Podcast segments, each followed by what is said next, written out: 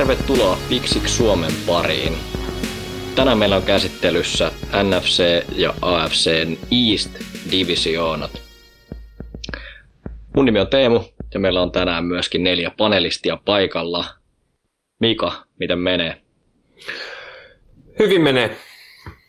Päästään analysoimaan tässä erittäin mielenkiintoisia joukkueita, eli Washington ja New York Giantsia ja Billsia. Tuliko kuinka tarkasti seurattua heidän drafteja? No, ei mä siis niinku joukkueena ei silleen niinku hirveästi, hirveästi tota nosta tunteita. Billsi tietenkin siinä mielessä, että se on niinku viime vuosina noussut sitten oma, omassa divisionassaan sitten, sitten tota sellaisen asemaan, missä, missä ei ole, ei ole tota aikaisemmin, aikaisempina vuosikymmeninä ollut, niin, niin kyllä sitten niitä tuli katsottu ja sitten siellä oli muutama sellainen valinta, valinta tota, mitä, mitä itse oli ehkä, ehkä seurannut noita niin prospekteja, niin, niin, sitä kautta sitten tuli, tuli itse asiassa sitten tänä ja, tänä ja eilen vielä enemmänkin tsekattu. Hyvä, päästi ihan kohta purkaa, purkaa. Heti aloitetaan Washingtonista kohta. Olli, mitäs Akassa? Mitäs täällä kaunista kevättä tekee ja puuhommia pitäisi ruveta tekemään hirveästi, että semmoisia perusmaaseudutunnelmia. Että. Niin siitähän tämä NFL on hyvä vastapainoa sitten. Että. Joo, tämä on sellainen urbaani syke, mikä pitää veren, veren liikkumassa sitten. Ja neljäntenä panelistina tänään Samuel. Pääset myöskin kohta purkaa tätä oma suosikkijengi Dolphinsin draftia.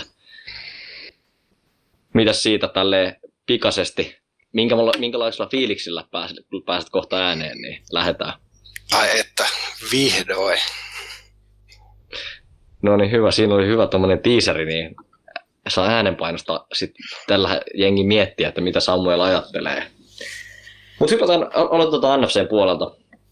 Eli ehkä hieman yllättäenkin viime vuonna divisioona voittanut Washington Football Team ja Mika lähtee sitten purkaa heidän draftia. Tuossa on mielenkiintoinen football team ykkösvalinta draftboardeilla hurjaa nousua viimeisinä kuukausina tehnyt, tehnyt kaveri, kaveri loppujen lopuksi päätys y- todella ylös, en olisi niin kuin odottanut noin, noin ylös, eli, eli football teamin ykkösvalinta 19 pikillä oli toi Kentucky jatsmies Jamin Davis, ja hän on, hän on sitten nähty myös semmoisena, että on niin sanottu sideline to sideline äh, lineback, ketä pystyy tekemään aika paljon eri juttuja myös sitten, sitten tota heittopuolustuksessa. Ei ole ehkä se kaikista isoin, isoin kaveri, mutta mä luulen, että toi on aika hyvä fitti tuohon, että siinä on hurja linja, tota, puolustuksen linja, joka pitää varmasti sitten Jamin Davisin niin sanotusti puhtaana, ehkä se saa aika rauhas häärissä ja li, tota, puolustuksen linjan takaa ja sitten pysäyttää juoksu, juoksupelejä, eli aika hyvä fitti mun mielestä tohon, tohon noin. Ää. Joo, sit, mahtuu se yksi koma off-season nousi ja se taisi nyt tänä vuonna olla nimenomaan Davis. Joo, mä kyllä sanoisin, että se oli kyllä selkeästi tämä, tämä kaveri. Ja mutta mä sanoisin, että jos tämä Jamin Davis saat, saattoi olla semmoinen, että yllätti, että meni noin korkealla, niin sitten taas, mistä mä todellakin tykkäsin, niin oli toi pohjoiskarjalainen luompilaitohyökkäjä Diami Brown kolmoskierrokselle. Mun mielestä se oli kyllä hurja ryöstö. Että tota, kuitenkin semmoinen, semmoinen tota, laitahyökkäjä, jota odotettiin kyllä sinne niin kuin kakkosen kakkosen lopulle ja ehkä mun mielestä se oli aika hyvä, hyvä pikki tuossa kyllä sitten football-tiimillä kolmoselta. Ja jos jotain pitäisi ottaa vielä esille tuosta football-tiimin pikeistä, niin kakkosena meni sitten kak, kakkoskierroksella alussa meni Texasin tackle Samuel Cosmi, ja sitten, sitten kolmosen alussa meni sitten Minnesotan Benjamin St. Just, ja täytyykö sanoa, että mä luulen, että football on kyllä toiveena se, että tämä kosmi-urheilullisuus urheilullisuus ja sitten toisaalta St. Justen tämmöinen tämä koko, niin se auttaisi näitä pelaajista kehittymään niin kuin pelipaikkansa parhaimmista. Et mä luulen, että kumpikaan näistä ei ole, ei varsinkaan Kosmi ei ole siis niin kuin, näyttänyt kyllä todellakaan parasta, että siinä on, siinä on varmaankin enemmän potentiaalia kuin sitten, sitten tota, varmaa suorittamista. Ja mitä tuosta Benjamin St. Justista luin, toivoin sitä jopa itse asiassa pikkasen Packersin tyyppinen laita, laitapuolustaja tuonne puolustukseen, cornerback siis kyseessä, niin, ää, niin, niin mitä mun piti sitten sanoa, niin, että varmasti, varmasti sitten halu olisi, että, että tota, se pystyisi siellä ulompana boundary corneria pelaamaan, koska viimeisen kauden pelasi slotissa tuolla collegeissa ja taisi olla vähän niin kuin oma, ei ollut oma paikka se, että varmaan, varmaan ne sinne, sinne tota sivurajalle sen pistää sitten pelaamaan. Ja kirsikkana kakun päälle mä pidän kyllä tätä viimeisten kierrosten, olisiko se ollut kutosella vai seiskalla varattu sitten long snapperi, Cameron Juustomies, Cheeseman, se on kyllä yksi, joo. joo, yksi lemppari pikkei kyllä, että se on semmoinen kirsikka tuohon, tohon päälle sitten.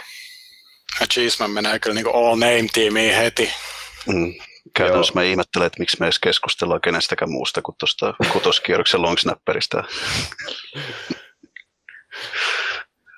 Mutta siellä mun mielestä niin näyttää, että tietenkin on, on rosterissa vielä aukeaa, mutta division on tällä hetkellä ehkä suhteellisen vähän niin kuin vaiheessa vielä, että et ei, ei ole ihan niin kova kilpailu välttämättä, että sinänsä niin Rivera on aika nopeasti saanut tuotua semmoisen hyvän kulttuurimuutoksen tuohon, tuohon seuraan jo pelkästään, että et mielenkiintoista nähdä, että miten, miten tuo ensi kausi, että niin kuin itse ihan sama, samat ajatukset kuin mitä Mikalla, että neljä ensimmäistä pikkiä niin kuin todella hyvin mun mielestä.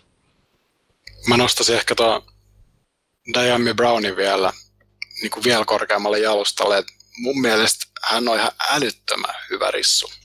Sanoisin, että hän on tämän draftin Terry McLaurin. Tulee tuottaa heti ekana vuotena TDtä ja Fantasissa jäätävä määrä pisteitä. Siitä teille ilmainen vinkki. Ja aika samoilla meni, McLaurin meni silloin kaksi vuotta sitten numerolla 76 ja Brown meni nyt sitten numerolla 82. Että Jep, et sikäli myöskin yhtäläisyyksiä löytyy sieltä. Mulla ei ole mitään järkevää sanottavaa, mutta täytyy vielä mainita Cheesemanista se, että se on myöskin ilmeisesti hammaslääketieteen tota, opiskelija ja tuleva hammaslääkäri, että ehkä tässä sitten Washingtonissa rupeaa hymyt kirkastuu niin kuin muutenkin kuin pelkästään voittojen avulla. Että. Se voi olla. Täytyy muuten, tota, ennen kuin vielä lähdet tuota tuossa, niin täytyy vielä se sanota, että kun se mainitsin tuossa Jamin Davisin äh, Jamin Davisista puhuttaessa sen, sen että miten, miten se puolustuksen linja on tosi vahva, niin tuot ehkä ihan loppu, loppukierroksilta kutos seiskaa, itse asiassa taitaa molemmat seiskakierroksen pikkejä, kaksi Andy, William Bradley King ja Shaka Tony, niin niillä on aika hyvä, paik- hyvä paikka silleen tota, kasvaa siellä, että niillä ei ole ihan niin kuin run pikkejä, mutta mä luulen, että siellä on, siellä on tota, hyvä, hyvä paikka, siinä on Montez Sweat ja Chase Young, niin nuori, nuori pelaaja Edgel ja varmasti siellä tota, pystyy nämä kaksi kaveria kasvamaan myös. En tiedä, tuleeko heistä mitään, mutta voisi luulla, että heille ihan kiva paikka päästä tuohon tohon, tota, pelaamaan.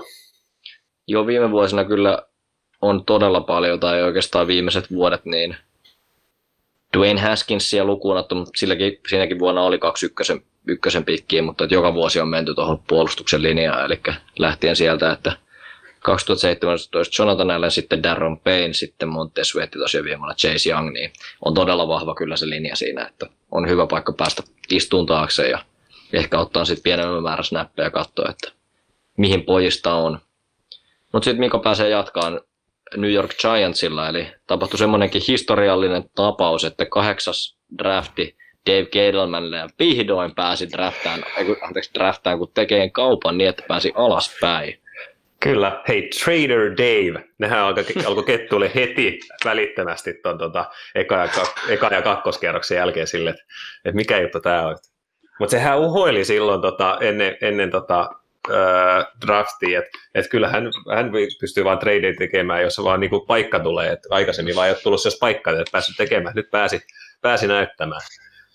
Joo, tosiaankin, äh, varmaankin yksi merkittävimpiä äh, tota, äh, draftin niin kuin tällaisia äh, tradeja oli tämä Bearsin, Bearsin ja Giantsin ekan kerroksen vaihto, missä ja missä Bears tuli sitten Giantsin, Giantsin tota, paikalle ja nappasi sitten Fieldsi itselleen ja sitä kautta sitten, sitten öö, mitäs kaikkea sitten Giants sai. Giants sai sitten tietenkin sen Ensi sen vuoden to- ykkösen ainakin. jo. ensi vuoden ykkösen, sen lisäksi tietenkin mitä ne sai sitten myös sen Bearsin, Bearsin tämän vuoden ykkösen, ja sen lisäksi he saivat myös sitten ensi vuoden nelosen. Eli siellä on, siellä on tota, pikkejä sit ensi vuodessa, eli ensi vuoden nelonen ja ykkönen tuli, ja sen lisäksi vielä toisella kierroksellahan ne meni vielä ää, Dolphinsin kanssa kävi kaupat silleen, että ää, neljä kakkosesta ne siirtys, siirtys Giants sitten numero 50, 50 ja he saivat myös sitten ensi vuodelle kolmospikin, eli treidien kautta ensi vuodelle kolme pikkiä, aika hyvä, hyvä tota, silleen, että jos, jos miettii, että katsoo pelkästään noita Giantsin valintoja, niin täytyy muistaa, että sit siellä on ensi vuodelle myös aika kiva määrä pikkejä sitten Jota luvassa. voisin sen verran väliä, eli tuli vastaan tuon Sharp Footballin tämmöinen 2022 Draft Value Chart, eli siinä sen mukaan niin Giantsilla on tällä hetkellä niin kuin toisiksi paras tilanne, että se ei pelkästään niin kuin laske pikkien lukumäärää, vaan myöskin arvioi, että missä nämä pikit on. Eli Eagles on niukasti ykkönen, mutta Giants on kakkonen, eli siinä divisionissa on kyllä niin kuin kovastikin ammuksia myöskin ensi kaudella. Jatka vaan. Joo. Ja onko se ensi kauden drafti sitten, onko tämä, tämä korona vaikuttanut jotenkin siihen, että ensi kaudella voisi olla vähän syvempi, syvempi drafti, Samuel? Kyllä siitä on paljon jo puhetta, että monet olisi halunnut niinku treidaa tämän vuoden pikkejä ensi vuoteen, että pitäisi olla syvempi draft-tulos. Joo, kyllä. Mutta jos mennään itse pikkeihin, niin, niin tota, loppujen lopuksi kak, paikalta 20, niin Giants nappasi sitten Kadarius Toneyin. Öö, aiheutti ruuhkaa kyllä sitten tonne, tonne, tonne Giantsin rissuhuoneeseen ja varsinkin sitten sinne slottiin.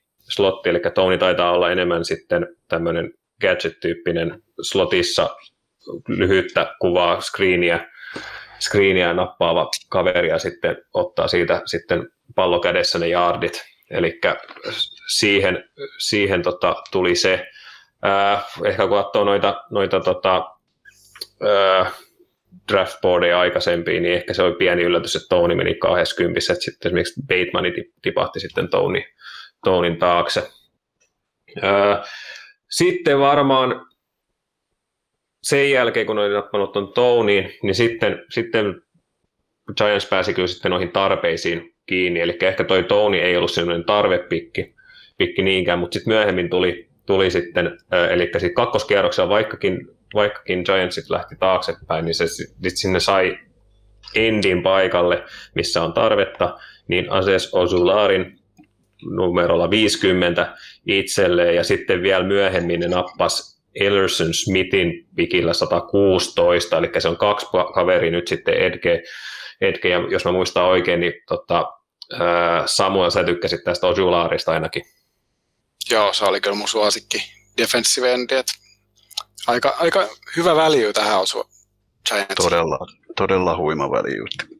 Sitten Joo. puhuttiin, että se olisi Giantsilla menossa jo silloin 11 pikillä melkein, että jossain vaiheessa, että saatiin, että nyt saa sitten 50 niin, Silloin oli, Joo, silloin siis oli jotain 20, 20 pikillä, anteeksi. Joo, siis silloin oli jotain niistä polvissa niin kuin häikkäämistä, ei, tai ei ollut vuotanut julkisuuteen, että on niin isoja ongelmia kuin sit, mitä ilmeisesti oli, mutta kuitenkin kova value tuossa noin.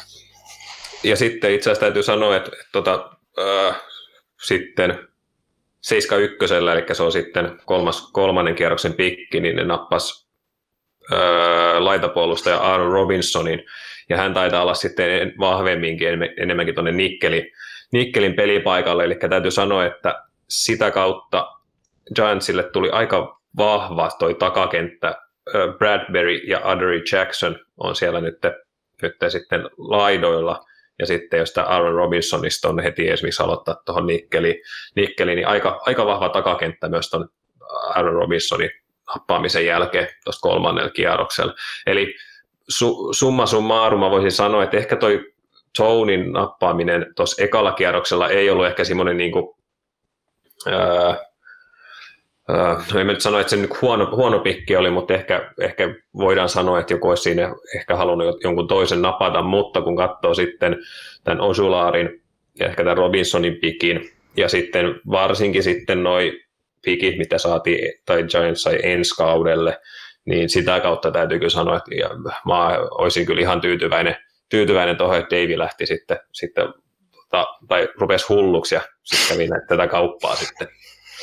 Ja olisiko muuten ollut niin, että se lähti ylöspäin tuota Aaron Robinsonia hakemaan? Olisiko siinäkin ollut trade? Nyt Joo, yksi muista. tuli kaksi alas ja yksi ylös. Oli, eli oli varmaan tämä näin meni. Joo, että ihan, ihan hullu touhu.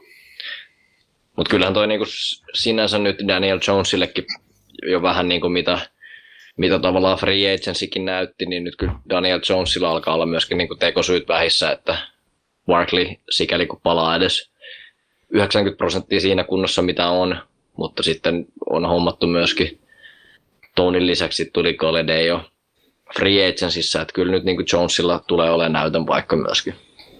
Sikäli tämä on todella hyvä tilanne Giantsille, että nyt katsotaan tämä Daniel Jones-kortti vihdoin, ihan niin kuin käytetään se loppuun, katsotaan onko tästä kaverista mihinkään. Sitten on kuitenkin ensi vuonna kaksi arpapikkiä ykköskierroksella. Et siitä, mm. siitä voisit valita, jos, jos täytyy ottaa se QB taas, niin sillä voisit taas nousta hakemaan se.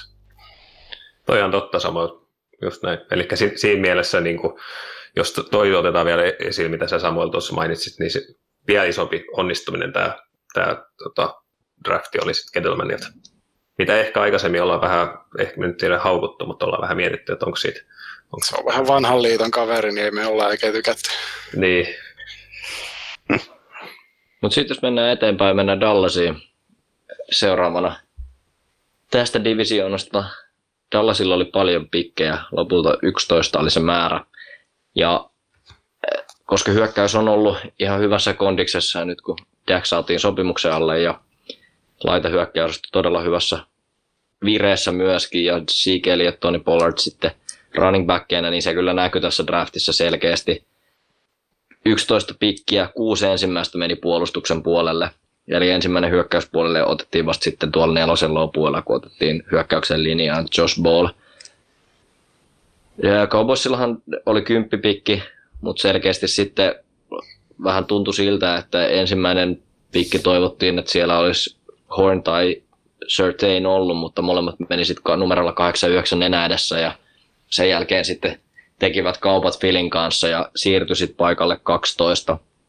Ja pikillä 12 sitten Micah Parsons, aika selkeä best player available, näyttäisi mun mielestä olevan linebackerin paikalle. Se, mikä tekee tuosta silleen ihan kiinnostavaa, että sitten myöskin niin kuin neloskierroksella otettiin toinen linebacker, eli Jabril Cox, joka valusi taas tosi paljon, eli löytyi esimerkiksi Brücklerin boardilta numero 77 ja PFF jopa 47 ja lopullinen oli sitten 115.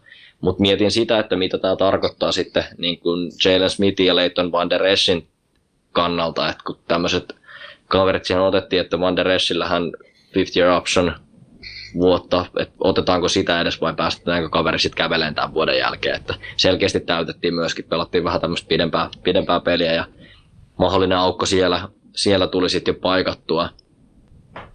Sitten yksi pelipaikka, mihin vahvasti mentiin, oli, oli puolustuksen takakenttä. Sinne oli tarvetta ja sinne sitten mentiin heti tokan kierroksen alussa, otettiin Kelvin Joseph. Tästä on vähän, Samuel voi sit myöskin kertoa oman näkemyksensä, mutta tästä ei oltu ihan niinku yhteisymmärryksessä tuolla draft-yhteisössä, että jotkut pitää niinku potentiaalisena ryöstönäkin tuossa, mutta sitten taas joillain bordeilla oli kyllä selkeästi alempana kuin taas toi 44, mikä oli lukema. Mitä Samuel, sulla tuosta kaverista tulee mieleen? Mm, mä sanoisin, että en mä nyt tätä ryöstöksi kutsuksi missään mm. nimessä. Että ehkä niin kuin, oma mielipide on, että niin kuin Big Board sijoilla 80 olisi ehkä ollut niin kuin se ideaalipaikka, että kierroksen liian aikaisin mun maku. Niin. Ja sitten toinen, toinen kuka kolmoskierroksella otettiin sitten Nelson Wright, on tämmöinen tosi pitkä cornerback, mitä Dan Quinn on suosinut omassa niin kuin puolustuksen skeemassaan. Että toki siinä vaiheessa niin siellä Elijah Molden oli vielä otettavissa, mutta he päätyivät ottaa tämän Nathan Brightin. Mutta kyllähän toi niin kuin paljon otettiin sitten tonne puolustuksen takakentälle ukkoja ja sitten defensive line oli toinen, mihin, mihin sitten myöskin mentiin kolmella, kolmella varauksella, mutta ihan saapa nähdä, että kyllä tätä niin kuin pidettiin yleisesti, yleisesti ihan niin kuin hyvänä tätä Dallasin draftia, mutta mitäs muut, mitä Samuelille, miltä tämä klassi sun mielestä näytti? Mm, vähän erikoinen siinä mielessä, just kun kaksi linebackeria siellä löytyy jo. Kaksi ihan hyvää linebackeria, että ainoa mikä heillä on että he pysyvät ehjänä. Että yhden näistä mä olisin niin kuin ymmärtänyt. Ehkä just tämän Parsonsin, kun se oli selkeä BPA siinä kohtaa, että Jabril Cox oli vähän niin kuin sit luksuspikki, kun se vaan jostain syystä slaidas niille, että niin näin mäkin sen näkisin, että sitten se vaan alkoi olla niin Se oli vähän niin arvo. pakko, pakko ottaa sit siinä vaiheessa, mutta sen voisi sanoa vielä, että siis Dallashan kanssa tässä jotain all asshole-tiimiä, että tämä Ball ja, Ball ja sitten Parsons, niin molemmilla on aika isoja punaisia lippuja tuolla kollegessa, vähän, vähän tota simputushommaa ja mikä tämä oli, tää, oli sulla oli tämä termi tai joku, mistä, mistä oli tämä ball, ballia syytettiin, dating violence tai joku vastaava. Mm, joo, Se joku tämmöinen. on hir- hirveän hyvältä kuulostaa. Joo. Ollihan Se- pääsi jo alatyylisesti haukkumaan tämän Parsonsin meidän mock draftissa. Niin Nämä sopii sit hyvin tuohon niin profiiliin, millaisia pelaajia Dallasissa niin on kautta historiankin ollut. Että Siellä tykätään ottaa riskejä ja välillä ne osuu ja välillä ei. Et saa nyt nähdä. Parsos nyt, se on niin sen verran hyvä pelaaja, että musta tuntuu, että vaikka hän ei käyttäytyisikään ihan kuin mikään mallioppilas, niin sitä siedetään siellä, että se on sen verran, sen verran laadukas kaveri. Tämä ball sitten on toinen asia, että tuleeko pelaa snappiikään, jos tässä poliisit tutkii ja päätetään sitten oikeudessa, että mitä tehdään. Niin välillähän on osu, että silloin Lyle Collins takavuosina valu, kun oli just joku tämmöinen pieni kyseenalaisuus, niin sen sitten Dallas otti ja sehän on sitten kyllä maksanut niin takas, takas oikein mainiosti. Että, siinä taisi olla sellainen kyseenalaisuus, että oliko se tyttöystävä tapettu tai jotain, ja Laila oli niinku syytettynä Ky- siitä, niin. mutta, mutta sitä ei sit paljastui kyllä, että hän ei ollut missään tekemisissä asian kanssa, mutta se tietenkin paljastui tunti ennen draftia, niin se Niin. niin. siinä. Niin just. mutta sattuuhan näitä. Näitä sattuu. Mutta sitten he mennään eteenpäin tässä NFC Eastissä ja Philadelphia Eagles, Samuel. Yes. Nostetaan heti, heti tapetilla Slim Reaper, Devontae Smith, ensimmäinen pikki. Sekin saatiin treidaamalla Divarin sisällä Dallasin kanssa, että aika ha- harvinaista hommaa. Et sikäli Smith oli kyllä kova haku tohon paikkaan, mutta sitten kun mä mietin tätä Eaglesin rissuosastoa, niin siellä viime vuonna otettiin Jalen Rager ykköselle. Nyt siellä on peräkkäisenä vuotena otettu kaksi rissua, kumpikaan näistä ei ole niin koolla pilattu. Et tekeekö se tästä vähän yksipuolista, vaikka, vaikka Smith nyt Heismanin voittikin, niin se koko oikeasti kysymysmerkki tuon liikasta, miten tulee pärjäämään. Sitten toi, toinen pikki, kans vähän kysymysmerkki, Landon Re- Dickerson. Mä tykkään kovasti, kovasti kaverista. Niin kuin tuossa mock draftissa selvisi, mä, mä olisin ottanut ykköskierroksella hänet mutta varmaan nämä polviongelmat niin tiputti, tiputti kakkoskierroksella. Mun mielestä, mun mielestä hyvä väliö tuohon kohtaa ää, Eaglesi ikääntyvää linjaa, että itse tykkäsin kovasti tästä pikistä. Sopii, sopii sinne hyvin ja youth movement, movementia sinne tarvittiinkin. Sitten ehkä Eagles draftin hauski osuus oli tämä kolmas pikki, Milton Williams, en, en, en tosiaan tuntenut kaveria entuudestaan, mutta ilmeisesti Eagle- Eaglesin War Roomissakaan ei tästä pikistä oikein, oikein tykätty kaikkia toimesta, että pikin jälkeen Ro- Howie Roseman, Philin GM kiersi siellä ympäri ja haki näitä näitä näit luuvitosia kaikilta siellä, niin ei kukaan antanut hänelle, että käännettiin vaan selkää ja vähän vihaisesti ja varmaan pari faksanaa sanottiin siinä, että miksi ottanut corneria tähän kohtaan, että vähän, vähän mysteeripikkiä. Sitten mä tästä Miltonista luin sen verran, tai Milton Williamsista luin sen verran, että vähän niin kuin Aaron Donald muotista koonsa puolesta, ei missään nimessä mikä Aaron Donald maiden atleetti, että DT, joka painaa 280 paunaa, eli erittäin kevyt, ja sitten 6,3 i- tota, pitkä, niin eihän se tota, ei se mikään iso kaveri ole, että jos tästä nyt ajateltiin, että tässä olisi paikkaa ja tällä Fletcher Coxille tulevina vuosina, niin mä en, mä en sitä näe. Ää, neloskierroksella vihdoinkin otettiin se corneri, joka oli tarve jo tuossa kolmosella. Jack McPherson, Jack McPherson. Pelipaikka meni oikein, mutta kuka helvetti tämä on? Ei mitään hajua. Ja sitten vitos, vitosrundilla, tästä mä tykkään. Kenneth Gainwell, running back. Mä mainitsin hänetkin tässä meidän draft-ennakossa sleeper-pikkinä, että optautti viime kaudella, mutta draftin parhaat kädet melkein sanoisin niin running backiksi, että aika hyvä komplimentti tuolle Miles Sandersille siihen, että sitä tarvii olla Boston Scott myös, mutta mun mielestä BPA tuossa kohtaa ja erittäin hyvä haku. Olisi kelvannut Dolphinsille myös. Sitten kutosrundilla Marlon Tuipuloto DT. Tästä pikistä mä itse tykkään paljon enemmän kuin tuosta kolma, kolmannen kierroksen Williams DT-pikistä. Tämä on niin kuin oikeasti DTn kokonen jätkä. Tulee USCstä. Produktiota ei ehkä niin paljon, mutta mun mielestä tämän atleettinen profiili on paljon kovempi kuin Milton Williamsin. Tästä mä tykkäsin. Että, mitä mä nyt sanoisin kokonaisuudessa, kaksi ekaa pikkiä, hyviä periaatteessa, mutta kun molempien kanssa tulee aika isoja kysymyksiä, niin mä, en mä voi pitää tätä draftia niin kuin missään nimessä napakymppinen. Tämä on vähän tämmöinen aika näyttää meininki, että mitä tästä sitten tulee. Et siinä, toki siinä niin kuin tarpeita otettiin, mutta saa nähdä, mitä mieltä muut. No siis se toi ihan paljon, totta kai treidataan, vaikka ei tultukaan kuin pari pykälää ylöspäin, mutta toi viime vuosien historia noista niin kuin wide receivereistä, niin Jalen Rager, niin kuin sanoitkin jo, ei todellakaan, ja sitten näytti vielä paljon huonommalta sen takia, että Justin Jefferson meni sitten sen jälkeen, mutta että 2019 sitten tokalla kierroksella Archega Whiteside, mikä on sitten osoittautunut ihan flopiksi, niin paljonhan se sitten aina ykköskierroksen pikithän sitä sitten määrittää lopulta sitä onnistumista, mutta Smith tulee olemaan ainakin todella seurattu pelaaja Heisman voittaja just tämän niin kuin vähän poikkeuksellisen ruumiin rakenteensa takia. Niin se itsellä niin kuin isompana ajatuksena tästä Eaglesin draftista. on tulee määrittämään, mutta kyllä noiden muidenkin pitää suorittaa, että Eagles niin saisi pelattua hyvän kauden, että ei toi rosteri edelleenkään kovinkaan hyvältä näytä.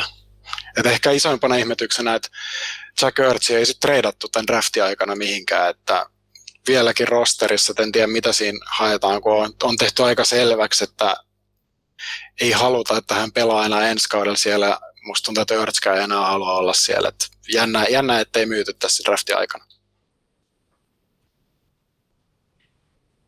Hyvä, sitten on NFC East paketoitu ja siirrytään sitten AFC Eastiin, missä valtatasapaino järkky pitkästä, pitkästä aikaa viime kaudella ja Buffalo Bills divisioona voitti ja sitä lähteekin sitten perkaamaan Mika, kuten jo puhuttiin. Billsin drafti slogan voidaan sanoa, että linjat vahvaksi ja voidaan vielä sanoa, että linjan päädyt vahvaksi. Ykköspikillä Miami Gregory Rousseau defensive end ja kakkosella heti Wake Forestin Boogie Basham. Eli siihen haettiin kyllä sitten tota, vanhojen pierujen Jerry Hughes ja Mario Addisonin tota, paikkaajia sitten uutta sukupolvea AJ Epene, Epenesan, ketä hankittiin tai draftattiin, se viime kaudella, Joo. niin siinä on nyt nuorta, nuorta verta sitten näiden pappojen taakse. Eli siellä hankittiin puolustuksen linjan päädyt kuntoon. Ja sitten kun mennään siitä eteenpäin, niin kolmoskiakal, tätä itse asiassa mä kattelin aika paljon tuossa tota drafti-aikana ja sitä ennen. Kolmannen kierroksella Pohjois-Iowan yliopiston Spencer Brown, offensive tackle, uh,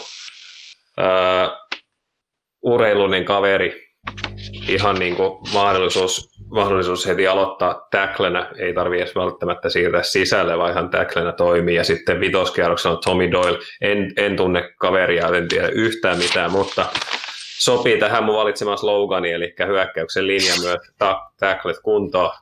Eli lyhyestä, lyhyestä virsi kaunis. Tässä oli tämä Billsin, Billsin tota, alustus. Voitte jatkaa. No mä voin et, sanoa eka tuosta, niin että et Rousseauhan on,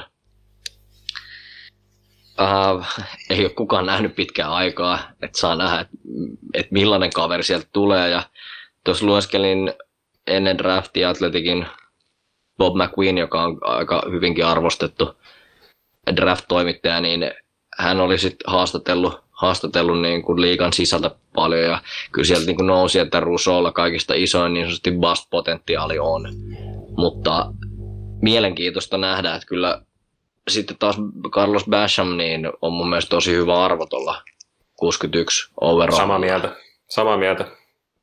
Että hän oli, hän oli sitten tuossa esimerkiksi PFF-listaakin kun katsoi, niin, tai, tai aika lailla tuossa 40 pintaan oli noissa näissä boardeissa, mitä itse Atletikin ja PFF, mitä eniten seurailin, niin tästä tikistä mä taas sitten tykkäsin, mutta Rousseau, niin aika näyttää, mutta niin kuin mahdollisuudet on vaikka mihin, mutta on sitten myöskin se kääntöpuoli, että voi olla, että ei tule yhtään mitään.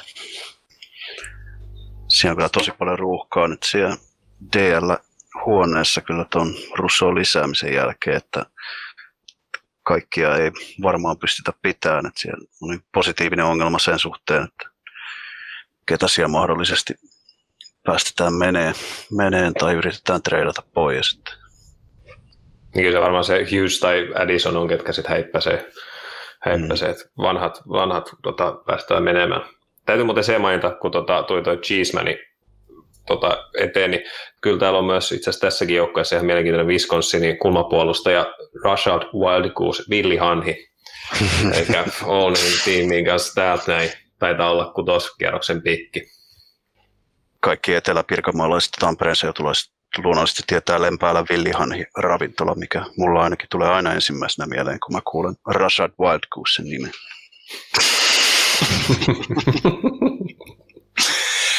Joo, mä tykkäsin kyllä kahdesta ensimmäisestä pikistä tosi paljon. Mä olin ehkä niinku konsensusboardeja korkeammalta Ruson kanssa, että sillä oli ihan uskomaton kausi tuossa toissa kaudella Miamiissa, 15 säkkiä ja se atleettinen potentiaali on vaan niin valtava – vaikka se, se ei testannut kovinkaan hyvin, mutta laittakaa Game Time päälle, niin ihan älytä, älytä atleetti siellä. Ää, Carlos Boogie Basham, mä olin kans toinen, toinen kaveri samaa joukkoeseen, mistä mä tykkäsin tosi paljon. Siis ihan älyttömän niin kuin vahvat kädet. Et se eka tatsi, minkä se ottaa offensive lineman, niin, se on niin vahva, että siinä, siinä heikompi offensive lineman niin kuin kaatuu jo sen niin kuin seurauksen, että hän laittaa kädet hänen, tai offensive linemanin päälle. Ää, mun mielestä aika hyvä, hyvää väliötä siinäkin, että Bashami, just niin kuin Teemu sanoi, niin PFFL, oliko hän 40, niistä taisit sanoa. Joo, kyllä. Kuitenkin noin, noin hyvä arvo saatiin hänestä myös, että Billsillä on ihan selkeä tämä BPA, millä, millä ne varaa, että sen takia siellä tuli niin kuin useampi saman pelipaikan kaveri, että mutta se on, se on todettu, että Brandon Bean osaa draftata aika hyvin, että osaa rakentaa tätä että niin ei voi muut, muut sanoa kuin, että voi perhana, että paska Jaga olla samassa divarissa heidän kanssa. Mitä tota, kun toi, jos miettii sitä, että Russo ei, ei tota testannut, testannut niin hyvin kuin odotettiin, niin eikö Ebenezer ollut ihan sama juttu, että se ei ollut mikään niin kuin, hirveän hyvä, hyvä tota, testitulokset, että vähän niin kuin, että onko se sitten silleen, että, että Viini ei niin, kuin, niin paljon hätkähdytä noin noi testitulokset, että noin kalsariolympialaiset ei niin paljon tota, kiinnosta. Siltä se alkaa vaikuttamaan ja just Epenessa, niin siis sehän oli viime vuonna, puhuttiin top 15 pikkinä, mutta valuuko se kakkosen loppu vai miten se meni, mutta ää, käytännössä sama, sama juttu kuin Rusola, että Rusola tietenkin enemmän produktiota kuin Epenessalla, niin sen takia ykköskierroksella, mutta siis siinä, siinä alkaa olla aika selkeä trendi, milla, millaisia prospekteja toi Brandon Bean hakee sinne. Ja Bean tykkää ottaa myöskin niin kuin linjoihin korkealla. Jep. Et myöskin niin kuin 2019 niin Ed Oliver ja Cody Ford oli kaksi ekaa viime vuonna. Sitten vaikka ei ollutkaan ykköstä, mutta sitten se Epenessä oli eka ja nyt sitten niin kuin sama jatkuu, että Basham ja Russo kaksi ekaa pikkiä. Että kyllä siinä niin kuin selkeä trendi, mihin niin kuin Bean McDermott kaksikko sitten myöskin näitä korkeita pikkejään tykkää laittaa. Mutta sitten divisiona haastaja Miami Dolphins ja itse oikeutetusti sitten Samuel tässä analysoimaan. Jep.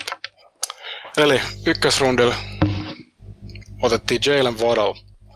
Se oli vähän, vähän jännä, jännä tilanne itselläkin, kun mä, mä olin aivan myyty siitä, että Jamar Chase tai Kyle Pitts on tämä, mitä me haetaan noilla pikeillä. Mutta sitten kun tuli kutospikki, molemmat oli mennyt, niin vähän sormi suussa, että mitäs me tehdään, otetaanko me Penei Suel vai reachataanko me jotain. Ja tässä ehkä, ehkä otettiin pieni reachi Jalen Waddle, mutta sitten mitä luki, luki jälkikäteen, niin Jalen Waddle oli heidän VR1. Mä ymmärrän kyllä syyn siihen, että se sopii aivan täydellisesti niin kuin Miami hyökkäykseen. Siellä on kaivattu nopeutta ja jos joku on tämän draftin Tyreek Hill, niin Jalen Waddle on hyvin lähellä sitä, että sinne haettiin tuommoinen niin difference maker, joka voi yhdellä playllä kääntää koko pelin, pelin kulunet. Sikäli, sikäli tykkää. Ainoa, mistä en tykkää tässä pikissä on se, että Eagles, Eagleshan tämän meille myi, ja he sai nyt ensi kauden ykköskierroksen pikin, että Vodellin pitää kyllä siinä mielessä olla aika hyvä prospekti, että, tai hyvä pelaaja, että kattaa vähän niin kuin ensi vuoden ykköskierroksen menetyksen Eaglesille siinä mielessä, että saa, saa, niin kuin, saa alkaa suorittaa heti, heti sisään astuttua. Sitten toinen, toinen ykköskierroksen pikki, Jalen Phillips, oman kylän poikii Miami Hurricanesista. Ta- tarvekohtaa, pelaajan arvokohtaa, pelaajan profiilikohtaa, aivan täydellinen pikki, että mä itse olin tässä kahden vaiheella, että haluanko mä Jalen Phillipsin vai Quidipayn, molemmat olisi käynyt mulle oikein mainiosti, että ehkä Jalen Phillipsin mielessä parempi, että enemmän produktiota kollegessa, miinuksena ää, nämä lukuiset loukkaantumiset, mistä me mainittiin, että siinä mielessä riskipikki, mutta Miami, kun näitä pikkejä riittää, niin välillä on varaa niin ottaa tällaisia high upside-pelaajia, josta sitten voi tulla oikeasti isoja, isojakin tähtiä. Sitten tämä oli vähän, mä, mä itse tykkäsin tästä kakkoskierroksen Jevon Hollandista todella paljon, mutta en näin paljon, että se olisi otettu tässä kohtaa. Että se vähän mut yllätti, yllätti että kuitenkin tuossa oli boardilla aika kovi, kovia nimiä ja niin kuin safety ykkönen Trevor Mooring vieläkin boardilla. Et en mä tiedä, oliko tämä pikku riichi, mutta Javon Holland on kyllä ollut playmaker kollegessa, että et ehkä tässä nyt sitten päädyttiin siihen, että otetaan hänet sen takia, hänelläkin opt-out viime vuonna, että, että tota, ei ole nähty hänen pelaavan vähän aikaa, mutta silloin kun pelasi, oli, oli oikeasti todella, todella kova pelaaja. Et, mutta mä mietin, että käviköhän tässä Miamilla vähän, vähän vanha-aikaiset niin kuin toissa kaudella, että se running back, kenet haluttiin, niin vietiin nenä edestä. Viime kaudella se oli J.K. Dobbins, Ravens nappas ja nyt Javonte Williams meni nenä edestä. Mä uskon, että tämä pikki olisi ollut running back Javonte Williams, jos, jos hän vielä olisi ollut tässä kohtaa boardilla. Sitten tämä toinen toisen kierroksen pikki, Liam Aikenberry, Notre Dame offensive tackle. Hän tulee Miamiissa pelaamaan right tackle, että siellä halutaan pitää Austin Jackson left tacklena, että Aikenberry tulee sinne ja sitten toi Jesse Davis ja Robert, Robert Hunt tulee siirtymään guardeiksi.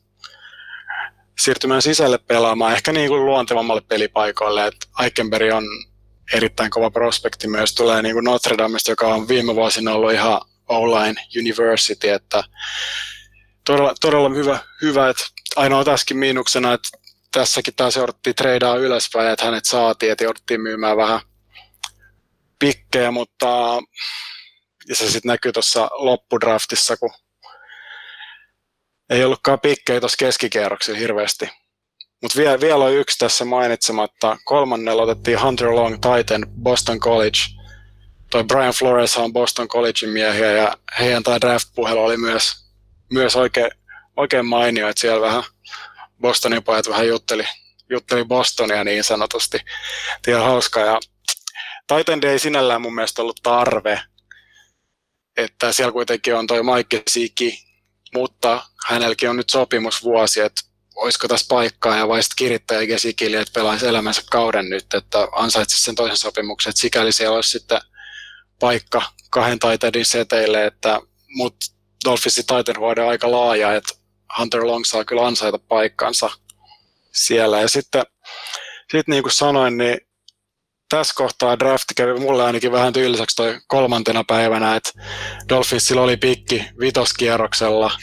Odotin sitä kaksi tuntia, hengaili Olli, Olli, ja, Olli ja Mikan kanssa katsottiin yhdessä draftia silloin, niin sitten siitä päätettiinkin treidata pois ja otettiin ens, ensi vuoden nelospikki, ei, ei siinä hy, hyvä arvo, mutta tälle seuraajalle se oli aika tuskallista aikaa, kun siinä meni semmoiset neljä tuntia, Dolphins ei pikannut ketään ja sitten päästiin kierrokselle seitsemän ja otettiin tämmöinen flyeri kuin Larnell Coleman tackle. Ei, ei, ei sano sinällään mitään, mutta mitä mä nyt on lukenut, että analystit on tykännyt pikistä, mutta kuka analysti nyt ei tykkää seitsemän kierroksen flyerista, että sikäli ihan, ihan ok varmaan. Tässä lukee, että se on entinen koripallopelaaja, mutta mut eihän se ole taidendi. Mä en, en osaa niinku yhdistää nyt näitä asioita keskenään, että miten entinen koripallopelaaja voi yhtäkkiä ollakin left tackle, eikä taidendi. Se on kato red zoneissa sitten eligible receiver ja sieltä haetaan trickpeleillä. Tämä on niin kuin nähty, mutta sitten kuitenkin viimeisenä pikkinä seitsemännen kierroksen 244 overall otettiin nyt viimeisen running back. Gary Dogs, University of Cincinnati. En, en, en tunne prospektia, mitä nyt luin hänestä, niin ihan, ihan niin kuin OK, OK produktiota ja atleettinen profiili on vissi ihan kunnossa, että sopii sinällään huoneeseen, kun Dolphinsilla muutenkin siellä on Salvon Ahmed, undrafted free agent, ja sitten tota, tämä, nyt lyö ihan tyhjää. Gaskin. Yes, Miles Gaskin University of Washingtonista. Pelasi viime, viime vuonna oikein, oikein hyvin, että hänetkin otettiin muistaakseni kutosella tai seiskalle, että siellä on, siellä on kyllä tämä running backs don't matter aika, aika vahva, vahva Dolphinsilla, mutta itse olisin kyllä ottanut korkeammalla jonkun tuosta noista prospekteista. Kävi vähän ohkaiset ehkä sen suhteen, että mutta kokona- kokonaisuudessaan ty- tykkäsin kyllä, että mä olisin kaivannut tuonne keskikierroksille, että olisi ehkä voinut jopa myydä vähän ensi vuoden pikkejä pikin, että olisi päässyt tuonne keskikierroksille snaippaamaan jonkun. Kyllä tuonne jäi kovi, kovia pelaajia ottamatta, joita, joita itse olisin halunnut, mutta kokonaisuudessaan ee, pakko olla tyytyväinen, että saatiin neljällä ensimmäisellä pikillä neljä erittäin arvokasta pelaajaa, Ka- kaikki luultavasti tulee olemaan startereita, niin pakko olla tyytyväinen. Oliko tämä Philipsi se, joka piti välivuoden tai tuota eläköity?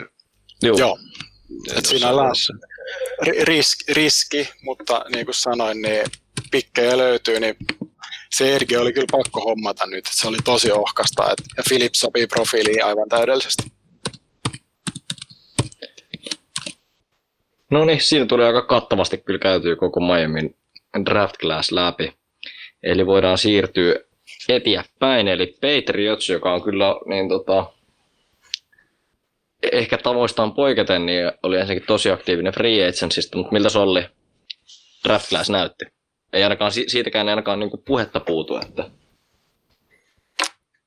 Joo, kyllähän siellä tota, tosiaan tehtiin isoja, isoja päätöksiä franchise tulevaisuuden suhteen. Ja tämä oli vähän tämmöinen kuitenkin tämmöinen pieni niin uudelleen rakennus henki tässä, eli puolustuksen kautta mentiin vähän enemmän viisi puolustajaa ja kolme hyökkääjää haettiin, mutta tosiaan se suurin nimi siellä hyökkäyspuolella oli tosiaan sitten Mac Jones, joka sitten kaiken, kaiken tämän tota, kääntämisen ja vääntämisen jälkeen niin lopulta niin kuin tippukin, tippukin sinne, mihin jossain niin kuin vähän sitä jo suunniteltiinkin, että se on niin Patriotsin näköinen haku, että, että sopisi oikein hyvin sinne ja näinhän siinä kävi. Ei tarvinnut nousta ylös eikä, eikä muitakaan ylimääräisiä temppuja tehdä. Mä uskon, että se on Mac Jonesille ja hyvä paikka kyllä kehittyä, kun puhutaan noista älykkäästä kaverista, joka on tarkka heittäjä.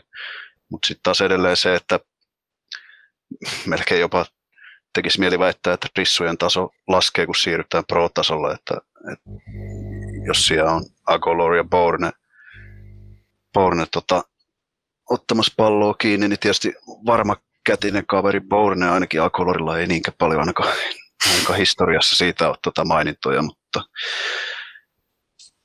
tietysti tämmöiset kaverit voi auttaa sitten siinä sopeutumisesta. Luonnollisesti sitten Jonnu Smith ja Hunter Henry sitten siinä Tidendi-osastolla, niin varmasti tulee olemaan isossa roolissa siihen, että jos siis Mac Jones on aloittava pelirakentaja jossain vaiheessa kautta, sitä nyt ei tietysti tiedä vielä, mutta varmasti tulee sitten auttaa siinä sisään jos se onkin tosiaan jännä nähdä, että miten se dynamiikka siellä pelirakentajahuoneessa toimii sitten tota ton Cam Newton ja Jared Stidhamin kanssa, että voisi ainakin uskoa, että Cam Newton ei välttämättä ole siellä tosiaan mentorina niin kuin maailman, maailman ehkä helpoimmasta päästä, päästä, jos joutuu semmoiseen rooliin, että kyllä tässä kämppikilpailu varmaan on ja katsotaan sitten kuka sieltä nousee ykkösenä esiin. Ehkä Cam voi antaa tuolle Mac Jonesille vähän muotivinkkejä, niin saadaan tyylikäs. Luulen, että tuosta Mac Jonesista välittyy vähän semmoinen tota, tosiaan ei, niin, ei niinkään tota, mikään tämmöinen urbaani ja chic kaveri, että ehkä siinä tosiaan voisi jonkinlaista työsarkaa olla. Että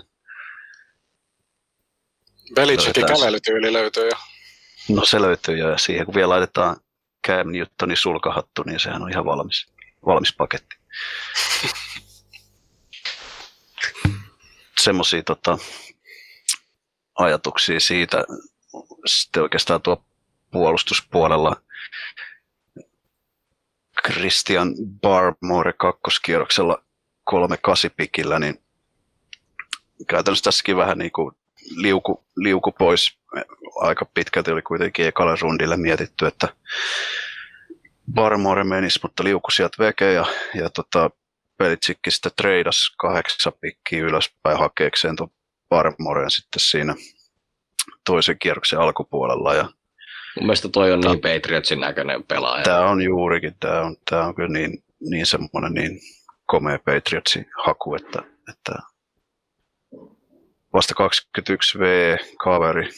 Sieltä niin kuin free agentsista lisättiin tämä Davon Gojo, mutta kyllä tässä niin Parmorelle selkeä niin kuin paikka on pelata itsensä suoraan tuohon kokoonpanoon ja just tosiaan, että katsotaan sitten millainen väljyys sillä on taas tuossa muutaman vuoden päästä, että laitetaanko se sitten kierrokseen, kierrokseen mahdollisesti, mutta hyvältä, hyvältä näyttää sillekin tulevaisuus. Ja kaksi ensimmäistä pikkiä Alabamasta ja kaikki tietää sen, että Belichick ja Nick Saban on läheisiä. Joo, niin... ne, ne nukkuu yhdessä, tai en tiedä kirjaimellisesti, mutta, mutta ainakin Ehkä henkisesti kesäsi, nukkuu. ehkä Nantucketissa veneellä. Jep. Tämä ei ollut siis tieto, tämä oli vaan arvo. kolmas roundilla sitten tota, Patriots lähti etkeä apua, eli toi Ronnie Perkins, joka on myöskin sitten vähän niin kuin liuku, liuku sieltä, missä ehkä se olisi ajatellut menevä, että kyllä tässä niin kuin alun perin voisi olla tuonne top 50 prospekti ollut kyseessä ja tippui tosiaan sinne 96 pikille sitten lopulta. Ja sillä on ollut vuonna 2019 ilmeisesti möyhy, möyhykäry olemassa kollegesta, että tämäkin on taas vähän tämmöistä perus, peruspelitsikkiä, että tämmöinen pikkasen vaikeuksissa ollut nuori jätkä, joka liukuu sitten omaa arvoonsa alemmas, niin se käydään hakemassa ja katsotaan, että saadaanko siitä kova hintainen kauppatavara sitten tauttua, tauttua tässä muutamassa vuodessa vai saadaanko sitten ihan kunnon pelaaja, joka myöskin pidetään sitten tuo New Englandissa. Se vähän tuo Perkkis on mielenkiintoinen, että se vähän sellainen tasapainoille, että onko se niinku etke vai outside linebacker ja onko se niinku tarpeeksi ehkä atleettinen siihen outside linebackerin puolelle. Plus, että sitten Patriotsilla aika paljon ruuhkaa siellä, siellä paikassa on. Vannoita ja Vinovitsia löytyy. Ja Matt Judon. Just näin. Mutta se vähän niin kuin haiskattaisi siltä, että olisi tänne niin kuin rotaatio situational pass rusherista, mitä niin kuin istutettaisiin sitten oikeisiin, oikeisiin paikkoihin ja pääsisi hyvällä energialla tekemään tuhoja, tuhojansa. Kaiken kaikkiaan niin tämä tuntuu hyvin niin semmoiselta turvalliselta Patriots draftilta ainakin meikäläisen silmään, että täällähän sitten, sitten myöhemmin meni running backiin, linebackeriin, safetyä ja tackleet kyllä tässä niin kuin varsin laajasti, laajasti käsiteltiin eri paikkoja. Voi vähän sillä niin kuin että missä niin kuin rissu talentti, että onko se nyt oikeasti niin, että ne lähtee kauteen Akolor Borne. Borne kaksikolla, että sitten se rissuosasto otettiin vasta niin kuin, unohda Nikhil Harrier. ah, niin totta, jos sillä on vielä tulevaisuutta, niin, niin tota, Mut joo, mulla kans tuli tuossa toisen päivän aikana Twitter-viestiä, että kuka rissu sopisi Patriotsiin, niin mä laitoin semmoisen kymmenen miehen listaukseen ja kukaan näistä ei tullut Patriotsiin. Et todella, todella jännä, että ei otettu ketään niinku edes, edes rotaation sinne. Et vasta vast viimeisillä kierroksilla valittiin joku sinne. Tre, Tre Nixoni valittiin viimeisellä seiskarundilla. Se on vaan tämmöinen perinteinen speedsteri, kentävenyttäjä tyyppi, että ehkä Luultavasti sillä sitten ajatellaan. Joo, niinpä. Mutta tosiaan kärkikierroksilla asiat niin ohitettiin just Rondal Moore, Des Richard, Tutu Appelli, Teras Marshallit ja Amari Rogersit. Ja myöhemmin olisi esimerkiksi tullut vaikka Shai Smithikin saatavilla, mutta, mutta sekin ohitettiin. Mutta tota, pakko puol- ra- running backista mainita, tämä Ramondre Stevenson otettiin neloskierroksella pikillä 120. Ne hänen player comp, ää, LeGarrette Blunt. Onko se enemmän niinku Belichickin näköistä backia olemassa kuin LeGarrette Blunt ja, Blunt, ja nyt hän tulee taas tekee uuden tulemisen. jep. Mutta kyllä tuossa niin itse näkisin, että noilla kolmella aikalla piikillä on kyllä mahdollista. Tietenkin aina kaikista voi sanoa, mutta osuessaan, mutta että mahdollisesti kaikki tosi hyviä varauksia. On, on. Kyllä mä näillä noin näen tulevaisuutta niin kuin kaikilla. Että Mac Jonesia moni haukkunut, mutta niin kuin varmaan kaikki muukin, niin se, jos se löytää oikea paikan, missä ollaan ja toteuttaa itteensä, niin kuitenkin suht rauhallinen organisaatio ja tietää, mitä noilla nuorilla, nuorilla kavereilla tekee, niin Ja se, että Belichick ottaa QBn ykkösellä, niin ei sitä ole ennen oikein nähty, niin sitä on, tämä on erittäin iso juttu organisaatiolle, että sitten valitaan Mac Mm. Jones, vaikka vaik tuossa jotkut Patriots-fanit on huudellutkin, että nyt haluttaisiin se atleettinen QB, sitten otettiin se atleettinen QB ja Cam sinne viime kaudella, jälki oli ton näköistä, että nyt palattiin vähän niin kuin tuttu ja turvalliseen. tosi siitä voi olla monta mieltä siitä Cam Newtonin nykyatleettisuudesta, mutta, mutta Niin, Hei, heittokädestä varsinkin. niin edellisen, ker- edellisen kerran Patriots on ottanut 1993 QB ykköskierroksella. Eli ei ole ihan joka vuosi kymmenenkään tarvinnut sitä tehdä.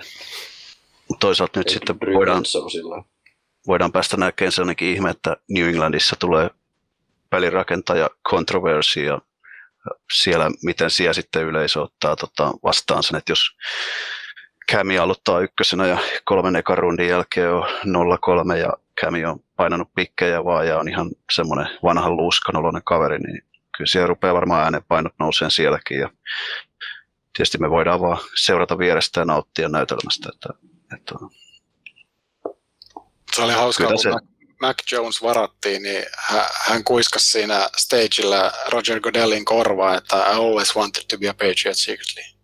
Joo. Sitäkö sä sanoit? Mä ihmettelinkin sitä, että Joo. mitä se, kun se niin pe- peitti käden silleen, tota, tota, tai peitti suun kädellänsä ja, ja Mac, Mac joutuu monen, monen fanin shitlistille tosta noin, että nyt meni Patriotsiin. Ja muutenhan oli oikein sympaattinen kaveri, mutta nyt meni pahaa Patriotsiin, niin Joo, osakkeet, osakkeet laskee. Mutta kaiken kaikkiaan tämä drafti oli tämmöinen puolustuksen kautta mun mielestä kuitenkin sitten loppu, puole, lopputilanteessa tehty, että se on niinku puolustus on vahvuus, vahvuus Patriotsilla ja se niinku mun mielestä vahveni vaan enemmän tässä, että, että kyllä siellä varmasti on divisioonassa tekemistä monella hyökkäyksellä noiden kanssa. Kyllä, sitten voidaankin siirtyä tästä siihen divisioonaan viimeiseen ja vähäisimpäänkin joukkueeseen ainakin monta vuotta ollut jo. Eli New York Jetsiin ja tämä myös Ollille käsittelyyn. Miltä se vaikutti? Pikkejä oli, pikkejä oli paljon ja mitä niillä saatiin?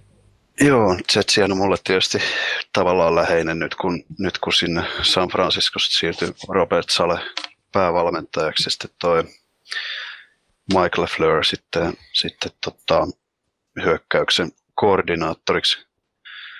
Ne lähtikin sitten, oli vähän tuonne kahtia jakautunut drafti, eli ne otti ekalla neljällä pikillä hyökkäyksen kavereita tai viimeisellä kuudella pikillä puolustuksen kavereita, että taisi olla sovittu, sovittu diili, että lyödään tosta poikki ja hoida sää noin ja mä hoidan noin loput sitten. No ja enpä tiedä.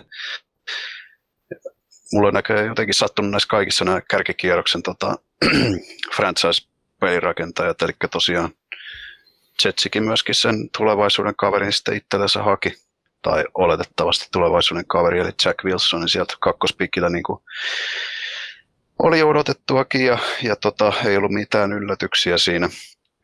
Se on pitkään siihen kaavailtu ja käytännössä oli, oli niin kuin varma, varma tieto.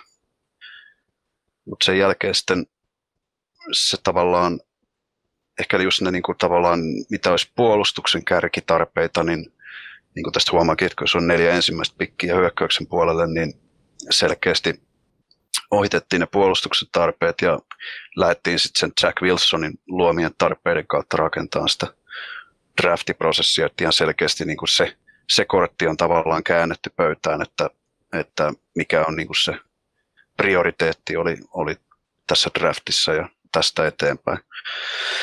Eli siellä pikille 14, niin Jetsi nousi ylöspäin, eli ne maksoi kaksi kolmas, kolmas kierro pikkiä, kierroksen pikkiä se oman kaksi kolmosensa siitä ekalta rundilta ja nousi 14 sijalle ja nappasi sitten ehkä parhaan kaardiprospekti Elijah Vera Takkerin itsellensä.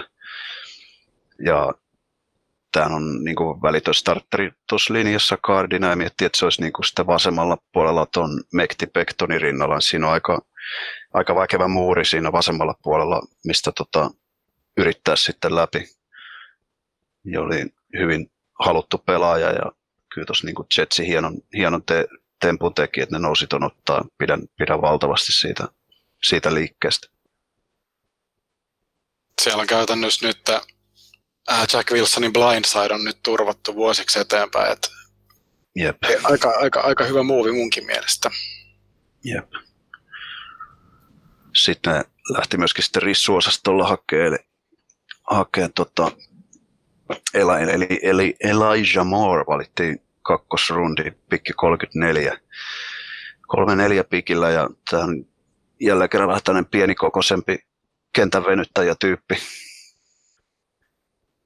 Siitä on niin kuin monenlaista näkemystä, että onko, onko sillä välttämättä, olisiko ollut välttämättä tarvetta noin korkealla rissu prospektiin lähteä hakemaan sieltä niin kuin Corey Davisia, Denzel Mimesia, mutta kyllä siinä niin kuin Elijah Moorille sitten löytyy kyllä, löytyy kyllä reikä, että tietysti Jamison Crowderi on myös olemassa, Josh Dobsoni, mutta kyllä sen verran kovasta prospektista puhutaan kuitenkin, että, että ihan, ihan hyväksyttävissä tämä on. Joo, Elijah Moore tulee on luultavasti slotti, slottiprospekti, että PFF ei ollut ihan varma, että pystyykö hän pelaamaan ulkona sit liikassa, että projektoituu niin kuin vahvasti slottiin, että mutta siellä, siellä on Crowder, Crowder siellä tällä hetkellä, mutta Crowder ei ole kyllä niin long term answer, että Elijah Moore tulevaisuus sinne ja aika, aika kiva tuollainen safety blanket. Jep, kyllä tosiaan monikäyttöinen kaveri kaiken kaikkiaan muutenkin, että kyllä sitä niin pystyy sitten laittaa ulkopuolellekin. Että... Itse katsoin, tai kun vähän perehdyin kaverin tuossa niin pystyy niin pistämään antaa nopeat, nopeat heittoa sille siihen minkä jälkeen se pystyy sitten tekemään sen pallon kanssa jotain. Ja sitten myös, mitä nyt katselin video, ehti katsella, niin myös noin kentän poikki kuvat aika vahvoja, että se pystyy ottaa pallon nopeasti kiinni ja vai, vauhti ei juurikaan hiljene siinä, että se nappaa sen pallon ja jatkaa matkaa siitä. Että et siinä, siinä, sillä tavalla niin kuin, niin kuin Samuel sanoi, niin safety blanket erinomainen. Tässä on vahvat Eli... tota, Debo Samuel-vibat. Joo, kyllä, totta. Se on ihan totta tämä oli Jetsien paperissa niin kuin top 25 pelaaja, että tuossa niin kolme neljä paikalla se oli varmaan aika lailla sitten best player available tyyppinen haku, että vaikka paljon olisi kovia nimiä ollut puolustuksenkin saatavilla siinä vaiheessa, mutta ehkä se oli sitten sen verran semmoinen tarjous, jota ne ei voinut ohittaa. Että sitten ne kävi hakemaan nelosrundilla Michael Carterin running backin 107 pikillä se on niin kuin tosi tämmöinen tota, hyvin Shanahanin puumallin mukainen koppi, otto valmis, järkevä ja älykäs, nopeita kutteja tekevä running back. Sillä oli tämmöinen koominen statsi tuossa seniorivuonna. Se on siis tosiaan tämä edellä mainittu Javonte Williamsin kanssa jako, jako tota, peliaikaa. Sillä oli 7,98 jardia per kanto seniorivuonna kollegessa, mikä on niinku ihan posketon lukema. Ää, tässä on siis Tevi Coleman on nyt vissi tällä hetkellä Jetsessä niinku NS running back ykkönen, mutta niinku Michael Carterilla on kyllä tosi oiva paikka olla se todella, todella vahva ruukikausi edessä, edessä, että sanotaanko näin, että jos, jos tätä Vaasassa kuunnellaan tätä lähetystä, niin kannattaa sinne tota fantasy draftipapereihin laittaa toi esimerkiksi tämä Michael Carterin nimi sillä niin ainakin vähän paksummalla, paksummalla tussilla, että Niin ja ei, ei, seko, ei, ei sekoilla Michael Carter the Secondin kanssa. justiinsa näin, että oli sinänsä mielenkiintoinen drafti. Ei varmaan aika lailla ainutlaatuisia tapauksia, että Jets draftasi kaksi Michael Carteria. Tosiaan tämä toinen on, toinen on tota defensive back, mutta se otettiin sitten hieman myöhemmin tosiaan puolustukseen. Tuossa puolustuspuolella muuten on vaikea vähän niin nostaa ehkä yksittäistä pelaajaa. Tämä oli just enemmän tänne syvyyden kasvatus haku, mutta ei missään nimessä mitään tähtimatskua. Että cornerbackia siinä niin kuin ehkä vähän huudettaisiin, että siellä on jotain Bless Austin ja Bryce Hallia, mutta jonkinlainen vähän ehkä vakuuttavampi nimi tuohon pitäisi löytyä. Paljon tietysti jo Richard Shermanista puhuttu ja, ja tota, seuraisiko se Salehia tonne, mutta Shermanin viimeisin, viimeisin tota, puheenvuoro oli aika vahvasti semmoinen, että hän on aikeissa seurata pelkästään menestystä ja mä vähän luulen, että Jetseihin menemällä niistä menestystä ei varmaan ihan heti kohtaa ainakaan ole tulossa, jos ei yksittäisiä menestyksen hetkiä oteta huomioon, mutta ei ainakaan mitään pidem, he, tota, korkeampaa menestystä. Mitä tota, miksi toi Hamza Nasirilden tippusi tuonne vitoskierroksella? Mä kattelin noit boardeja, niin sitä oltiin mietitty ihan niin kuin kolmosen alkuunkin. Joo, se on totta. Mulle ei se ikinä selvinnyt, mikä, mikä syy sillä on. Että, että siitä on tosi monet niin kuin, puhunut tosi, tosi hyvään, hyvään sävyyn. Se on jälleen kerran tämmöinen, niin kuin, tota, se oli safety kollegessa, mutta nyt varmaankin niin kuin, sitten linebackeriksi siirtyisi Jetseissä.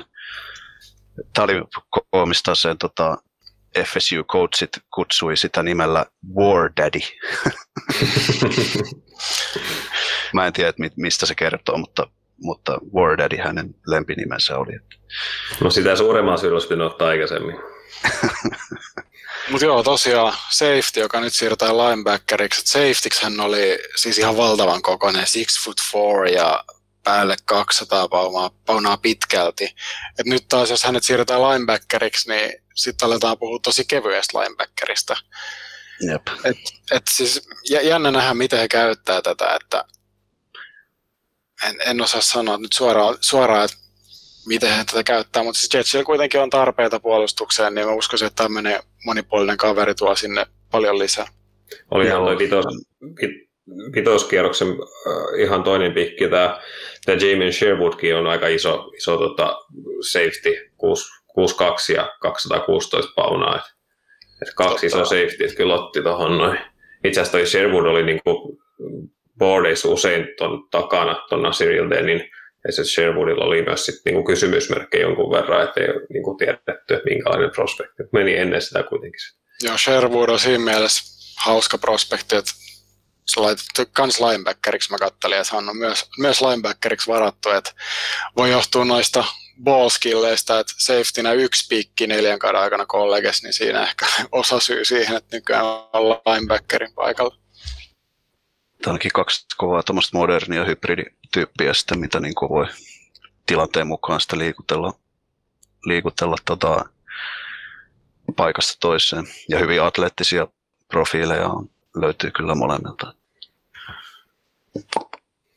Tässä oli niin tietysti, toi vähän jäi mietityttää, että, että etkejä ei, suoranaisia puhtaita etkejä ei, ei sitten valit laisinkaan mikä on tietysti Robert Salehin perintönä, niin vähän outo, oudolta kuulosti, että yleensä on tykännyt näistä, näistä tämmöisistä tota, ihan puhtaista kauniista pass Tietysti nyt se luotto Carl Lawsonin sitten sieltä free hausta, niin sitten täytyy lunastaa hyvin.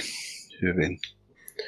Ja kyllä varmaan Salehille jää kuitenkin te- tehtävä, että, että jos hän on pidetty sitten tämmöisenä jonkunnäköisenä taikurina siellä 49ersissa, niin, niin, niin aukkoja Jetsillä oli tod- todellakin tässä näin ennen, ennen draftia, sitten kun mentiin neljälle sinne hyökkäykseen, niin puolustukseen sitten jäi aukko edelleen. Et katsotaan, taikooko taikuri lisää sitten tulevana kautena.